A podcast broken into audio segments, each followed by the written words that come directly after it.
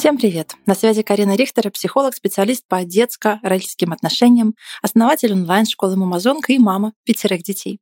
В каждом выпуске мы разбираем одну тему, которая волнует родителей, и я рассказываю, как строить надежные и доверительные отношения с детьми. Все темы, которые вы слышите в подкасте, я беру из ваших вопросов, которые вы присылаете мне в директ. Поэтому, если вы хотите услышать ответ на свой вопрос в выпуске, подписывайтесь на меня и присылайте свои вопросы. В этом выпуске мы поговорим с вами про истерики. Очень часто я слышу такое мнение, что истерики — это манипуляция ребенка. Но давайте с вами разберемся, а что такое вообще манипуляция. Манипуляция на самом деле это когда мы хотим чего-то одного, а официально заявляем, что хотим чего-то другого, и вот каким-то таким странным, да, а, извилистым способом пытаемся добиться на самом деле желаемого. На самом деле в истерике ребенок очень честен чист и прозрачен. Он очень конкретно вам показывает, что ему не нравится. Там нету никакой абсолютно манипуляции, там есть чистая эмоция. Поэтому давайте, в принципе, с вами разберемся с механизмом, как человек ведет себя в ситуации, которые ему не нравятся. С ситуациями, которые нас не устраивают, мы с вами сталкиваемся на каждом шагу в своей жизни. И дети, конечно же, не исключение. Когда наши ожидания не соответствуют действительности, наш первый импульс это поменять ситуацию, что-то придумать, что-то сделать, попробовать по-другому или как-то протестовать, как-то разозлиться. Мы в целом с вами сразу же инстинктивно ищем варианты, как мы эту ситуацию можем изменить, сделать так, чтобы все-таки она соответствовала нашим ожиданиям. Например, вы опаздываете на работу, вы понимаете, что вы сейчас опоздаете, начальник будет недоволен, и вы пытаетесь эту ситуацию поменять, вы пытаетесь сделать так, чтобы не опоздать. Вы ищете какой-то альтернативный транспорт, вызываете такси, вы пытаетесь приехать вовремя, вы пытаетесь повлиять на эту ситуацию. Ребенок на самом деле пытается сделать то же самое. Когда он сталкивается с ситуацией, которая не соответствует его ожиданиям, вы не дали ему пятую конфету, вы не включили ему тринадцатый мультик, вы решили, что сейчас именно пора спать, он выражает протест. И для ребенка двух, трех и четырех лет это совершенно естественно выражать протест через истерику. Нет, мне не нравится, я не согласен. Что это такое? Верните все как было. Почему я не могу кататься на самокате своем по магазину? Почему мне нельзя бить этого мальчика? Я хочу, я хочу, я так себе представил, да, мне это нужно. И ребенок протестует против ситуации, которая возникла. И эта реакция, она абсолютно нормальна. Мы с вами, как взрослые, да, мы, конечно же, не будем валяться в истерике на каждом шагу. Мы проживем эту эмоцию по-другому. Мы позлимся, мы внутри себя там повздыхаем, побурчим, кому-нибудь будем звонить, рассказывать про эту ситуацию. У нас есть миллионы способов, как эту эмоцию прожить альтернативным способом. Но у маленького ребенка таких вариантов нету. Пока он маленький, пока мозг еще тоже маленький, мозг незрелый, а самая естественная для него реакция — это истерика, это протест. Но что происходит дальше?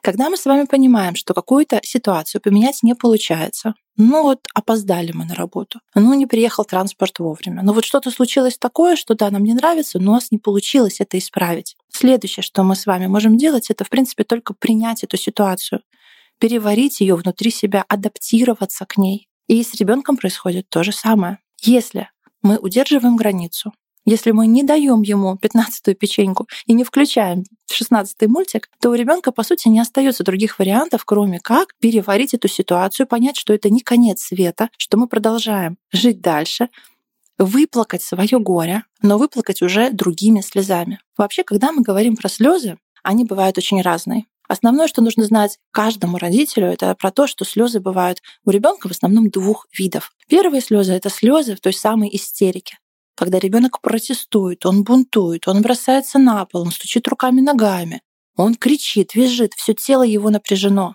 Истерика идет всегда на громких таких высоких нотах.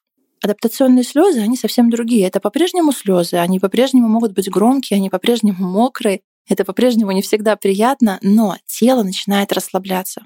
Ребенок может прийти к вам, залезть к вам на руки, его можно обнять. Мышцы расслабляются, он весь становится такой мягенький. Его можно прижать к себе, и он выплакивает какое-то свое горе. И это выплакивание уже идет на низких нотах. Он выплакивает какую-то невозможность, какое-то правило, какую-то границу, которая ему не нравится, какую-то реальность, с которой он столкнулся. Он выплакивает, он понимает, что в принципе ничего страшного не произошло. Мама рядом, все хорошо, мир не остановился, никто не умер, все выжили, и он может дальше уже идти и заниматься своими делами. Но те самые адаптационные слезы на самом деле во многом зависят от нас, от родителей. Очень часто мы сами им мешаем. Если мы, например, прочитали где-то, что истерики ребенка нужно игнорировать, мы считаем, что это какой-то спектакль, концерт одного актера и говорим, все, вот пока ты в таком состоянии, я на тебя не обращаю внимания, с тобой не разговариваю, я ухожу в другую комнату, успокоишься, тогда придешь. И часто дети действительно успокаиваются и приходят. Проблема в том, что они не выходят самостоятельно на адаптационные слезы. И как следствие, адаптационный навык не развивается. Это будут дети, которым будет очень тяжело принять свой проигрыш, свое поражение, второе место в шахматах, которые будут очень часто злиться, психовать, ругаться. Почему? Потому что нету слез. Это те самые дети, у которых потом возникают сложности в обучении. Почему? Потому что обучение, в принципе, все основано на ошибках. Пока мы учимся, пока мы развиваем какой-то навык, любой, чтение, письмо, изучаем историю Древней Греции, неважно, что это, мы будем всегда обучаться, мы будем спотыкаться, мы будем ошибаться. И если у человека не развит адаптационный механизм, то эти ошибки будут полностью выбивать его из колеи. Такие дети при каждой неудаче, они расстраиваются, они злятся, у них опускаются руки, они говорят, все, я вообще не буду пытаться, я не буду стараться, я глупый, у меня не получается, я не могу, я не понимаю. И ребенку безумно тяжело учиться. А началось все когда-то давным-давно, в полтора-два года, когда родитель сказал, нет, я не буду поддаваться на твои манипуляции, я уйду, пока у тебя истерика. Адаптационные слезы это безумно важный механизм. Он работает и у детей, и у взрослых. И очень важно, чтобы мы немножко поменяли свое отношение к слезам. Если мы воспринимаем слезы как что-то лишнее, что-то ненужное, что-то, что нужно выключить,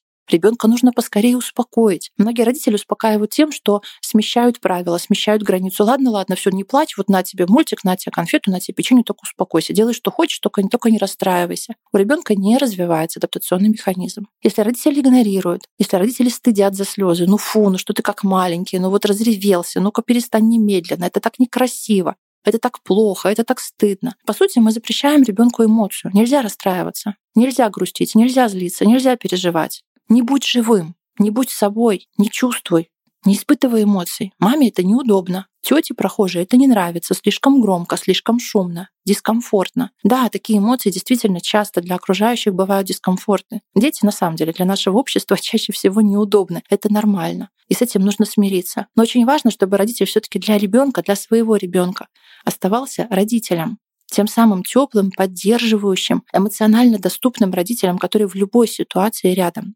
даже когда истерика, даже когда это истерика в центре где-нибудь, да, на полу, в магазине, в общественном месте, да, конечно же, это сложно проживать, но быть для своего ребенка той самой мамой, которая скажет, иди сюда, иди ко мне, я тебя обниму, я тебя пожалею, я вижу, как тебе сложно, я вижу, как ты расстроился, я вижу, как ты разозлился, иди сюда. Вот то самое наше приглашение в контакт, приглашение к себе, когда ребенок явно не справляется с ситуацией, это и есть тот момент, который очень часто переключает ребенка на слезы адаптации. Кому-то нужно для этого больше времени, кому-то меньше времени. Но когда ребенок имеет доступ именно к адаптационным слезам, когда он знает, что к маме можно всегда прийти и выплакаться, уткнуться ей в коленки, залезть на ручки и выплакать какое-то свое горе, выплакать какое-то несовершенство этого мира. Это те дети, которые растут в итоге эмоционально здоровыми, у которых развиваются все эмоциональные системы так, как это задумано природой. Они понимают, что да, не все в этом мире нам нравится, не все в этом мире мы можем поменять по своему усмотрению, но это нормально.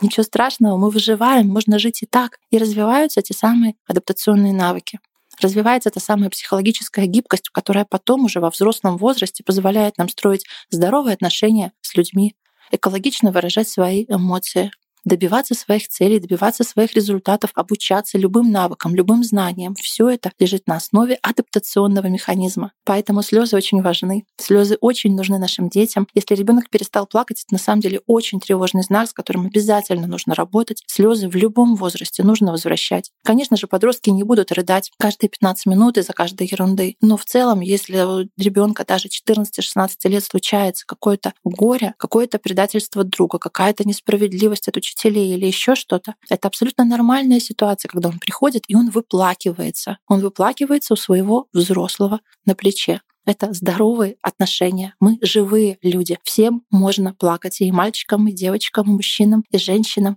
Это абсолютно естественно, это абсолютно нормально. Именно адаптационные слезы и отвечают-то в целом за наше развитие. Поэтому я вас призываю не бояться этих слез. Более того, на наших курсах мы даже радуемся. Мы устраиваем особый праздник, когда ребенок, например, у которого этих адаптационных слез не было, он наконец-то на них выходит. Он наконец-то приходит к маме, выплакивает свое горе, успокаивается. И это абсолютно другой ребенок. Спокойный, уравновешенный, гармоничный, опять-таки у которого есть силы заниматься своим развитием, у которого есть энергия раскрывать свой потенциал, раскрывать свои таланты. Поэтому я вас приглашаю приветствовать слезы, приглашать ребенка к себе, быть для него тем самым утешением, но опять-таки при этом держать границы и оставаться взрослым.